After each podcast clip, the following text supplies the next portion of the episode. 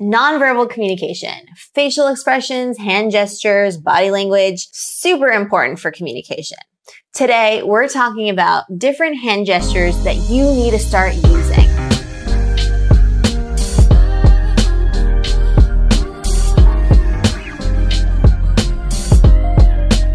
What's up, Explorers? I'm MD, helping you upgrade your life through better communication. Welcome to Exploring, and in this video, we're talking about different hand gestures that you need to start to use so that you can ramp up your communication game and make your message more clear for the people listening to you. When used correctly, hand gestures help bring the focus to you and mirror the emphasis and the structure of your speech patterns. Now, this can be on stage in public speaking or in a conversation. And you've probably noticed the successful TED talkers out there use a lot of hand gestures and now you're going to know why. So if you want to start incorporating these awesome hand gestures in your one-on-one communication and your public speaking, then stay tuned. Before we get into it, let me just say this. Make sure that the words match the hand gestures you use. There's nothing worse than trying to just randomly use a hand gesture for the sake of using a hand gesture that doesn't even match what you're trying to say. So an obvious example of this would be saying, great job. So unless you're being sarcastic, which you're not in that case, that's an example of using random gestures to try to make a point. So we don't want to do that. The other thing that we don't want to do is be frantically using our hands, that's very distracting. And unless you're putting on a musical production and using jazz hands, you want to avoid doing that because it is really distracting for your listeners. All right. So without further ado, let's jump right into it. Here are the 11 gestures that you can start using today.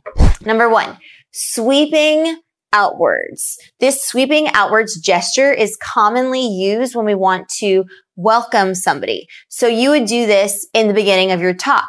Welcome everyone. I'm so happy to see you here. Okay. So sweeping outwards. Another gesture. Number two, both hands on your heart or in your heart space. This is signaling that it's very important to you. So you might say this to your spouse who's going to leave his meeting early to go and take your kids to soccer. You get the idea. You're showing that it is important to you and that you're grateful. The other thing, kind of similar to this, is one hand on your heart or in your heart space. This is really showing that you're touched and you're moved and you're happy about it, right? So it's like a thank you. Thank you so much. I'm touched. It means a lot to me. I'm speechless. What a kind thing to say. I don't know what to say. That was very kind. What a sweet, lovely gesture. Okay, so try those out. Number four, when you're trying to show two different things. So this and that. This and that, two things, right? Or if I'm saying on one hand, this thing, on the other hand, that thing. We have two shipments coming in from Japan, mochi and matcha. Two of my favorite things from Japan. The other thing you can do is to show on one hand, on the other hand, right? So you're showing two distinct entities here. And that's really good to verbalize not only with your words, but also with the gesture to accompany it. The other thing you do is you bring your hands together in agreement. It shows that you are coming together on something. Okay, you could do like that or like this, like that. Connection agreement. Your father and I both agree that you need to do your homework right after you get home from school. We both think that exercise is so important for your well-being. Now, number six, I want you to avoid entirely, and that is pointing. That is just so rude. Every time I see that or if somebody does that to me, I just shrivel up inside. It's really uncomfortable and it's not polite. It's super rude. So the thing that you can do instead and you'll notice politicians do this, but you don't have to do it necessarily. I have another thing that you can do. But you've noticed probably politicians point like this. If they're making a point or if they're actually pointing to an individual in the audience, they'll do this. It's like a thumbs up, but not really. It's like a sleeping thumbs up. So you could think of it as a point. But what I prefer is to extend my hand out. So let's say I am, when I was teaching, I would ask, I would call on the students like that Or I recently gave a talk and there was a Q&A and there were a couple people raising their hand and they were sort of close together. So I said, yes, what is your question? What's your question? So much better than saying, what's your question? You. Ugh, don't do that, right? No pointing. Instead, try that. What's your question? That, right? Okay. So you get the idea. The other thing that you can do, number seven, it's an inward sweeping. So the first one was an outward sweeping. This is an inward hand sweeping gesture. And that shows inclusivity. It's a collective we. So we are part of the same team.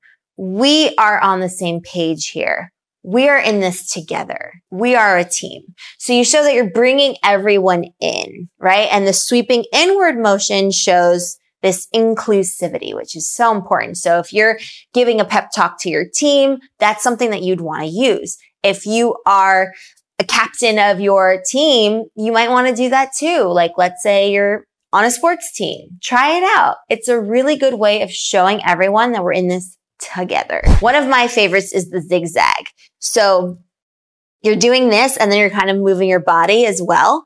And I call it the zigzag, but basically what it does is it shows that we're on the same page. Now you can do this in business or you can do this in a casual setting, but it shows that you're on the same wavelength as the person that you're talking to and that you are in this with each other. Okay. So it also shows agreement. So it's kind of like that in the sense that it's coming together, but it takes it a step further because it's more dynamic. So try that out. It's signaling, I get you. I understand. Okay, so try that. The next one, you want to show big and small using your hand gestures, right? So you know that fishing story when people say they caught a big fish and it grows every time they tell the story. so it's like, I caught a fish this big. It was huge you're showing it with your hands and you're not like actually measuring out how big it was, but you're giving the person that you're communicating with an idea so they can visualize it. Same with smaller objects. So don't worry about it. The spider was only that big, super small. Don't worry about it. Or that spider was humongous. It was like that big right? It really helps guide the listener, but also makes your point even more emphasized and clearer as well. Number 10, when you want to show growth or progress, you can use this gesture. So you start from the left and you go to the right and you show an upward curve or a arrow. Think of it as a graph that you're showing. So this is to show progress or an increase in numbers or a spike or growth. So we're so happy explorers because our subscriber count is going up. You're awesome. Thank you so much for subscribing. I just had to do that little plug. We've made a ton of progress over the year. We've made a ton of progress this year. Thank you, everyone. Number 11 is numbers. So when you are giving a number from one to 10, because you 10 fingers, you want to show that. Here are the three things I want to tell you today. The three strategies.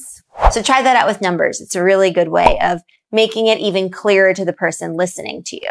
The last thing I will say is please be mindful that if you're communicating in a cross-cultural context, make sure that you've done the research ahead of time as to what hand gestures or facial expressions, anything related to nonverbal communication is deemed appropriate in that given social setting. Please, please, please be mindful of this.